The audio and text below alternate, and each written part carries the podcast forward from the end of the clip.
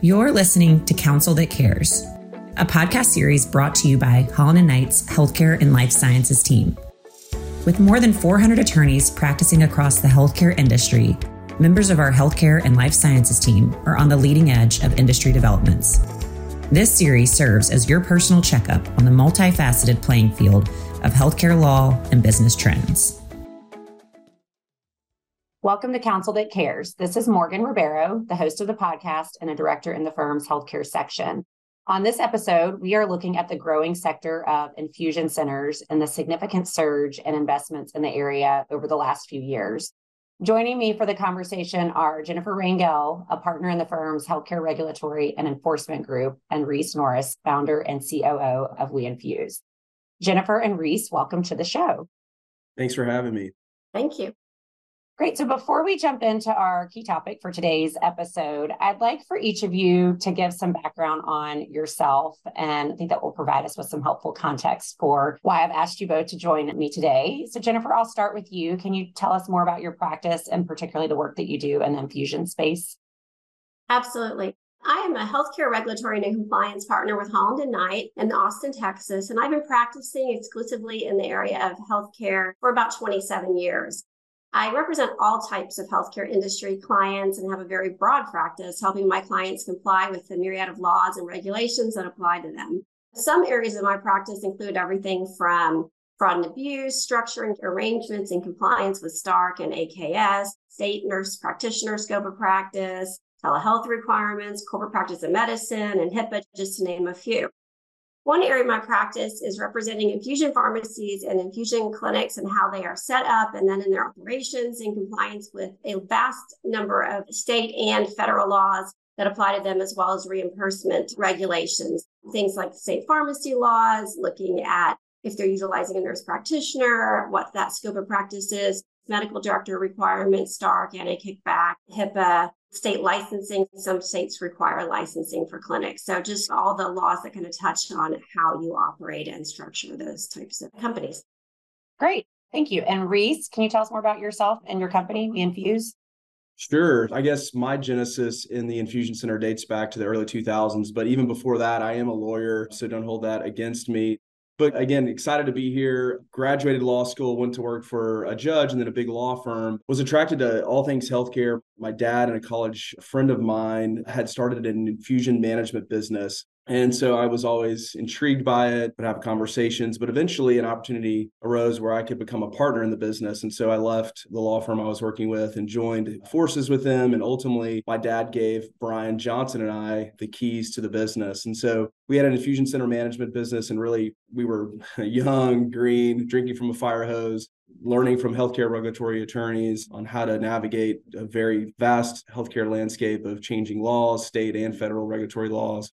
Fast forward, we transitioned that management model to an ownership model. So we wound down our management and we actually owned and operated our own infusion centers by hiring nurse practitioners. Along that journey, we started the National Infusion Center Association to advocate for infusion centers at the federal and state level. And then we built a legacy proprietary software system as well. So we were very involved in the industry, trying to figure it out ourselves, trying to gather others to help us understand the industry through NICA but ultimately sold that business to Paragon Healthcare, which is where I crossed paths with Jennifer for the first time. We sold the business. They continued to grow the what we now call AICs, ambulatory infusion centers. And then that led me to where we are today, which is starting WeInfuse. So after four years of helping Paragon grow their AIC division that they bought from the company, we left and we started WeInfuse, which is an infusion center, now an infusion therapy software platform where we power the workflow for over 750 locations across the US that are infusing these very complicated specialty drugs and biologic medications.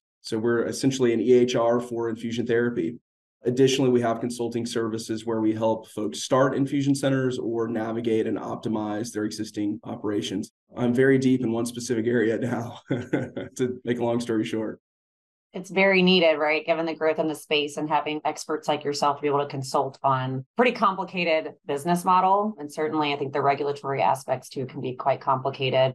So there's really no shortage of information or data out there demonstrating the growth in this space. And for this conversation, we'll look at both the in-home and outpatient or ambulatory infusion center spaces The over $100 billion infusion therapy market is projected to continue growing at 8.6% through 2025. And a lot of this is due to ongoing shifts in care from hospitals to outpatient and in home settings. I think that makes sense to a lot of us. I think that reimbursement is also driving a lot of this shift towards that space. But I would love to hear from both of you, and I'll start with Reece on what other key factors are propelling this expansion. I think it's good for us to explain to the listener like why is all of this happening? It's not just a random move towards this. And Reece, to your earlier point, you got in the space in the early 2000s. So this shift has been occurring for a while, but it seems like it's really ramped up in the last few years. For sure. So like when we were operating infusion centers, there was two main specialty drugs that we infused in the non-oncology environment. That was Remicade and IVIG. And today there's dozens of drugs. So one, I think you have a really robust pipeline of medications that are one on the market today, treating various disease states, various autoimmune disorders, now that you have so many drugs, payers have tuned in and now they're saying, okay, let's get these out of the hospital. Let's move these patients into lower cost care settings like infusion centers. So you have payer site of care optimization. So they're also driving the patients to the home. So you have the expansion of home infusion pharmacies as well as specialty pharmacies. So lots of tailwinds these drugs are often blockbuster drugs, meaning they may be the only drug treating an autoimmune disorder. So, for example, we have a drug that's been launched in the last, I would say, five, six years that treats lupus. Now we have a drug that treats thyroid eye disease.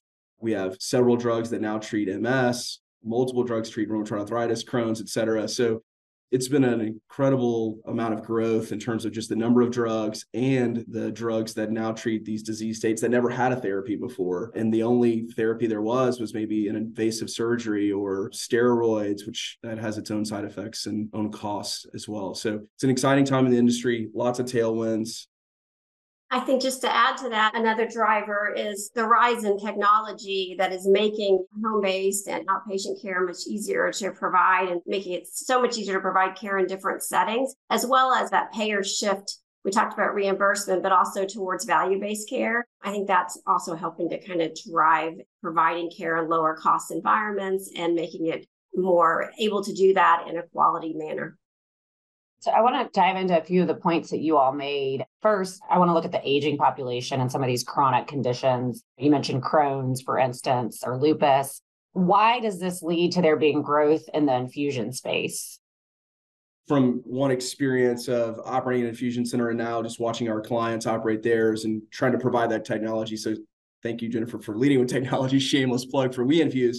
But we see patients, maybe they're older and they have osteoporosis and rheumatoid arthritis. So they're getting a drug called Prolia, which is a specialty injection, and they're on Remicade or Actemra for rheumatoid arthritis. Or maybe they're suffering from an autoimmune disease, so they're on IG and they're also getting another drug for osteoporosis or another disease they may have. So certainly the aging population is weighing into this. And one of the things I didn't mention earlier, which again goes right into the aging population, is now there's drugs on the market for Alzheimer's. And I think if you go back, there's a study by Rand when they were looking at Alzheimer's when the first drug was about to be launched, but never made it through the FDA. At that time, they were like, the number of Alzheimer's patients will certainly exceed the number of infusion centers that are available. So demand will exceed supply. And I think we're going to have that same type of situation here as the number of Alzheimer's drugs start to come onto the market, treating the various stages of Alzheimer's, which is really interesting.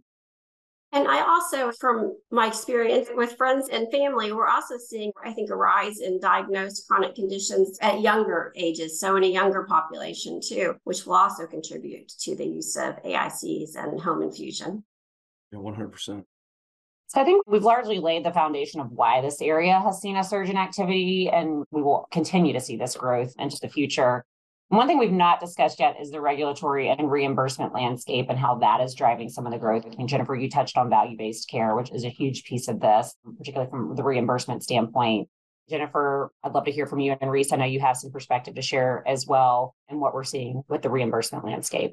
The reimbursement, I think, landscape that we're kind of seeing and changes are happening on pretty much a global basis throughout healthcare. We're really starting to see a shift towards more risk based care again, value based care, and done very thoughtfully and often focused on a particular chronic population. So that comes into play with infusion quite a bit when you're looking at certain chronic populations, chronic conditions that have infusion drugs that are tied to them that are effective treatments. So that kind of move towards focusing on particular types of conditions and a certain type of population, whether that's aging or lupus or various autoimmune conditions, I think is one push in reimbursement that is putting a highlighted kind of focus on AICs and home based infusion as being much more cost effective and also part of an overall treatment of the patient. So that you're seeing a focus on how to keep a particular person healthy, how to keep their disease from progressing, how to keep other conditions from developing. Infusions play a role in that. And because of that, I think that there are some changes in the reimbursement landscape I'm seeing payers even acquiring or starting their own specialty pharmacies. You're seeing also though a move towards payers overall acquiring and or building in-house a lot of provider type capabilities. Some of that does include home infusion and AICs as they're focusing on how to best provide full total care to their patient population. From a Medicare perspective, Certainly, there is also a move towards keeping patients out of the hospital and focused on outpatient care. So we have seen growing reimbursement for providing infusion services in a home or outpatient independent AIC environment, as opposed to at a hospital based infusion center, which is typically, even on an outpatient basis, much more expensive. So there's been, I think, a variety of things in the shift in reimbursement that has really moved that, which then, of course, leads to additional regulatory risk. Anytime you have an increased focus on reimbursement, you're going to also have regulatory risks that go with that as well before we jump into the regulatory piece of this, you know, you mentioned fraud and abuse earlier, Jennifer, and so I'd love to dive deeper into that. But Reece, anything you'd add on the reimbursement front? I mean, Jennifer nailed it. I just to reiterate, hospitals are typically two to three times the cost for the same therapy that an infusion center or a home infusion pharmacy could provide the same therapy and service. So payers are certainly tuned in. I mean, when this was a two drug issue, Remicade and IVIG, it was certainly not necessarily hitting every radar for a payer, but today it certainly is. And so what we call of care optimization, shifting the site of care from the health system to these outpatient and ambulatory care settings is certainly on the rise to the extent in some markets, not all markets by any means, but some markets where you're seeing payers like pay patients to move from the health system to these ambulatory care settings or alternate site care settings is definitely something that actually happens. And to Jennifer's point, you're also seeing payers vertically integrate. They're acquiring pharmacies, they're opening their own provider clinics. We haven't seen a lot of infusion clinics being owned or operated by payers, although that could certainly change. They're dialed in now, 100%.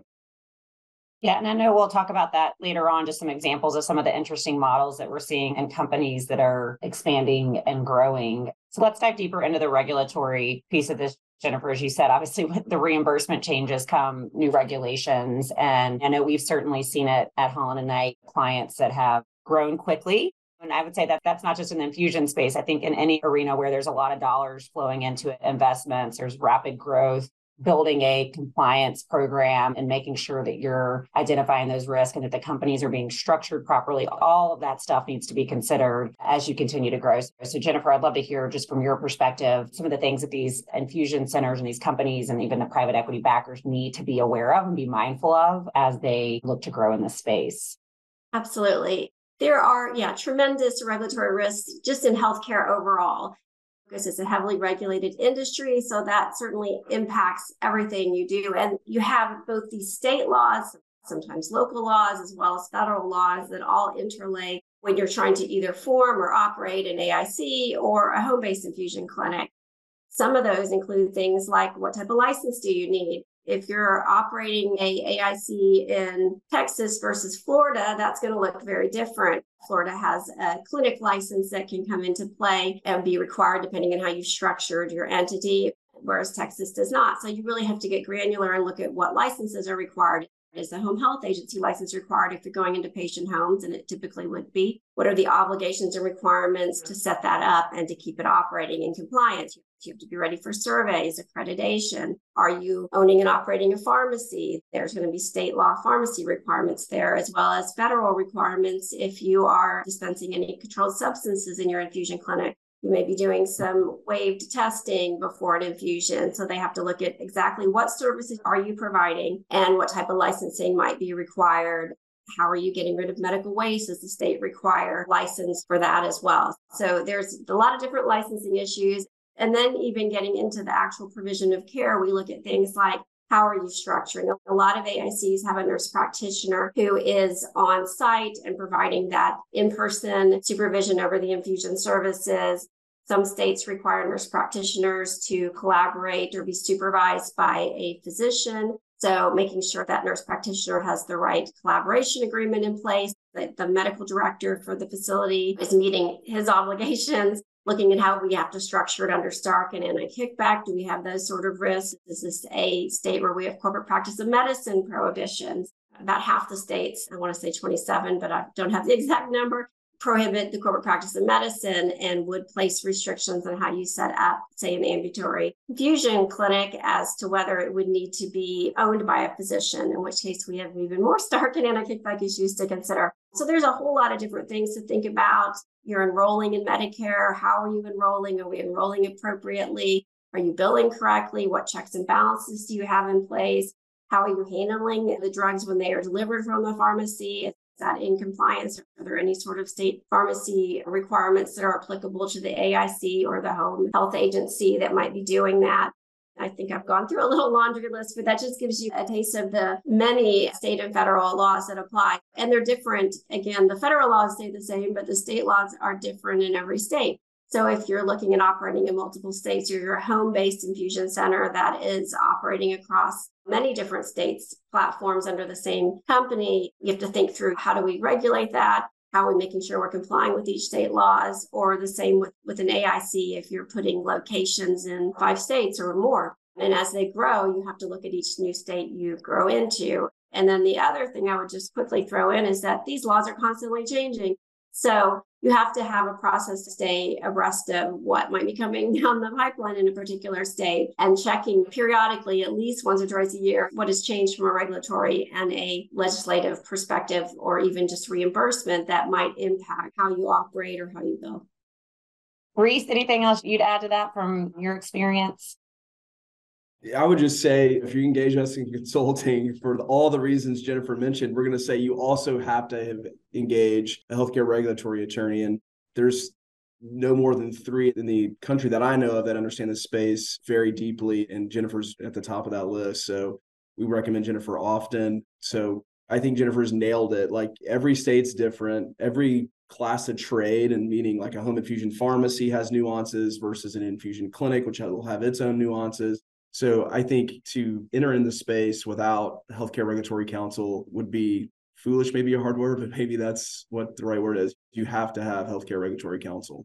Yeah, and Jennifer, I mean, you touched on this, but there's one thing when you're going to invest in a center or a clinic in a new state, maybe it's a new frontier for that company and understanding at the state level the regulatory environment there. But then once you've actually opened a center, you still have to stay on top of it because it is changing so rapidly and counsel that is keeping a pulse on what's happening at a state by state level. So, Reece, to back on what you were saying, your company solely focused on infusion centers describes an environment in infusion centers there's complex medication delivery model, inefficient processes, staff burnout, which I would again say is across the healthcare industry right now. Infusion centers often face big challenges with overbooking, uneven patient loads. Some days you're super, super busy, other days it's slow. So, how do you figure out that staffing model as well and keeping those operations flowing? And you're challenged by both patients waiting for treatment and nurses providing the care your software and consulting services enable centers to decrease lost profits, clinician confusion, risk of human error.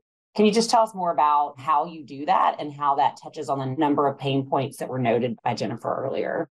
Yeah, so I would say, in addition to just a highly complicated, highly regulated industry, because these drugs are so expensive, there's just so much at stake from the payer perspective and from clinically treating the patient, et cetera the payer is pushing down quite a bit of utilization management, meaning they are trying to ensure that if a patient has MS, that this very expensive drug that's been prescribed is truly needed. So there's just a lot of hoops you're jumping through to get the patient on the drug, which broadly speaking benefits investigation, then verifying insurance eligibility, getting a prior authorization, which often requires you to submit medical documentation, then there's a scheduling component. These drugs are given at a set cadence or frequency. Oftentimes they have a loading dose and they're getting more of the drug in smaller amounts at first before they get the drug in larger amounts at less frequent cadence. So a lot of variables just in accepting a patient into your clinic getting that order through and approved through insurance, getting them scheduled at these varying cadence of the therapy. Then you have to manage this very expensive inventory. We haven't even treated the patient yet, right? So WeInfuse was built with honestly the years of experience that Brian and I had actually making all these mistakes and trying to solve them through technology. And we put this all in a software solution it's not perfect by any means, but we certainly built it through the lens of an operator operating an infusion clinic. And now we actually are moving into home infusion pharmacies and specialty pharmacy software as well. So we are super passionate about this space. We feel like we can empathize with our end users, not only the owners and operators, but also the clinicians, because we certainly saw firsthand clinicians treating these patients. So we're trying to solve for all these complexities in this very unique, very high stake healthcare delivery channel building on what Reece said, I do think that technology plays a really important role in compliance. Certainly, digital healthcare is creating new ways and better ways of doing things, but they also have a purpose of helping to reduce compliance risks. So, one thing we really didn't talk about was how important ongoing compliance is for all healthcare providers, but certainly in the infusion space as well, given the complex billing, the complex structures, whether you have physician ownership or not, Stark law implications you have to consider. It's just vital that you have these checks and balances and are using technology and using people appropriately to confirm that you are doing things right. You're both staying abreast of the regulatory and changing reimbursement requirements, what each payer may require, because those are all a little bit different too. And having some technology to do that is, I think, very helpful and certainly one tool that is very important in a well run compliance program. So I just wanted to touch on briefly how important compliance is and how important whether you're taking on an investor or looking at growing. Certainly, the more you grow, the more attention you may garner, more audits you may see. Payers are very active auditing in this space and most spaces in healthcare, as is certainly the federal government. So it's really very important that you're in compliance with all the many billing requirements that are at play and as they keep changing. Um, and the other thing I was going to mention on the prior auths is there's been a lot of news lately about payers moving away from prior auths. Talking to various providers, I haven't necessarily seen that to be the case. And I was interested in Reece's perspective in the infusion space in particular, because in speaking to many of my clients, I've certainly seen prior auths be a lot of hoops to jump through and have not seen any of that getting any easier. So I was interested just briefly in your perspective there, given that there's been all these articles about less authorizations being required going forward. Jennifer, you nailed it. We're not really seeing that in our space ease or lighten up. Payers are still very much utilizing the prior authorization process as a true mechanism to make sure that the therapy is appropriate for the diagnosis, given that the drugs are so expensive. But certainly, it creates a lot of labor on our clients. We're trying to do everything we can to leverage technology to automate and streamline that process. We just developed a partnership with Somacare who their entire model is around automating and streamlining the prior auth process on the medical benefit side. Now, I think on the pharmacy benefit side, again, this is where just these nuances actually make huge differences. There is a lot of strides that have happened, but that's the paths there are clear for reimbursement than the medical benefit, which is where a large portion of these drugs are administered and ultimately processed to the medical benefit of a member or patient's insurance there's still very much heavy utilization of prior authorizations. Now, when you lean into technology being used for compliance, I couldn't agree more. When we were very early on developing our software, one of our earliest clients had a Medicare audit. And because we were able to line up the order or the prescription for this particular medication that they were being audited on across all their patients receiving this particular medication, we had the order, the supervising and referring provider all lined up for this client and the clinical documentation matching the order and the inventory tied to the clinical documentation, which is all what our system does. And we were able to run these reports for that audit they didn't have any recoups or receive any penalties when they were on our software. Now, they couldn't say the same for the prior period when they weren't on our software. They did have some recoups and received some penalties because they couldn't line up all those components. So, very much want to lean into use technology, whether it's ours or another's, to make sure everything lines up. The order has to match what was clinically documented, what was administered, you have to ultimately show the inventory coming out and being documented on the clinical documentation as well, making sure you have the complete loop of that therapy. Jennifer, I'm curious as you were talking, do these companies have chief compliance officers or someone that's tasked with compliance? Or like, is it spread responsibility to make sure that you're tracking all of that? Because it just sounds like this is a lot to manage and it may or may not be the main focus of someone's job and it rarely is. I think it depends on the size of the company. So, certainly, if you have a large national or regional provider of infusion services, they are likely to have somebody tasked with compliance. They're likely to have a formal compliance program, which is recommended for all sizes of providers. But your smaller providers that may have one or two clinics or are just starting out, they're not. So typically it ends up falling to whoever has the time. So it could be a CEO, COO, it could be the CFO, it could be someone they just task with, hey, you're responsible for this a lot of my clients will ask, say they're entering into a new state, they'll ask us to look very closely at the requirements in those states. And often we'll put together a chart of here's what you need to be thinking about if you're starting an infusion business in Arizona or wherever. And then they'll go back and try to update that periodically or at least annually. But it tends to be very haphazard, I think, initially with startups. It's just hard to find the money to put the right people in charge of that. And that is where technology and consultants can come to play, as well as trade associations. The national trade associations are very helpful with kind of keeping abreast of what's going on, particularly on a federal basis, but also in some state chapters on a state basis. So there are different ways to do this without having to engage a lawyer just to update them and make sure you're staying in touch with what's going on. So there are different ways of doing it, and every company has to figure out what works for them. But oftentimes I find compliance to be really a split role among a variety of different key leaders within the organization that make the time but understand how important it is. So they try to fit that in. But it's hard depending on the size of the company. And then as they grow, they will often have that role as a dedicated leadership role, which is certainly the preference. Yeah, and two organizations come to mind, which is the National Infusion Center Association, that's NICA, and the National Home Infusion Association, which is NHIA. Both are great organizations in terms of, to Jennifer's point, keeping abreast of federal regulatory changes. And I know it's hard to keep up with every state regulatory change, but NICA and NHIA try to at least try, but lean into those organizations for resources for sure. Great. Well, we've talked a lot about the various different players in this sector and the increasing number of companies and platforms that are popping up. Are there any companies in particular that you all are tracking, watching closely, or ones that you've worked with that you want to call out? It's hard for me to call out certain clients. They really are the reason why we exist. It's been really neat to watch FlexCare, for example, was the number six fastest privately held growing company in the country, which is amazing, right? To see them make the Inc. 5000. So, to your point, all these tailwinds are driving growth. And then we infuse along with the actual service providers, which are ultimately our clients, like I just mentioned 12 Stone, FlexCare, Paragon. They're growing fast as well. What I really think is interesting, though, is someone like FlexCare, who started out with just infusion clinics is now adding infusion pharmacies.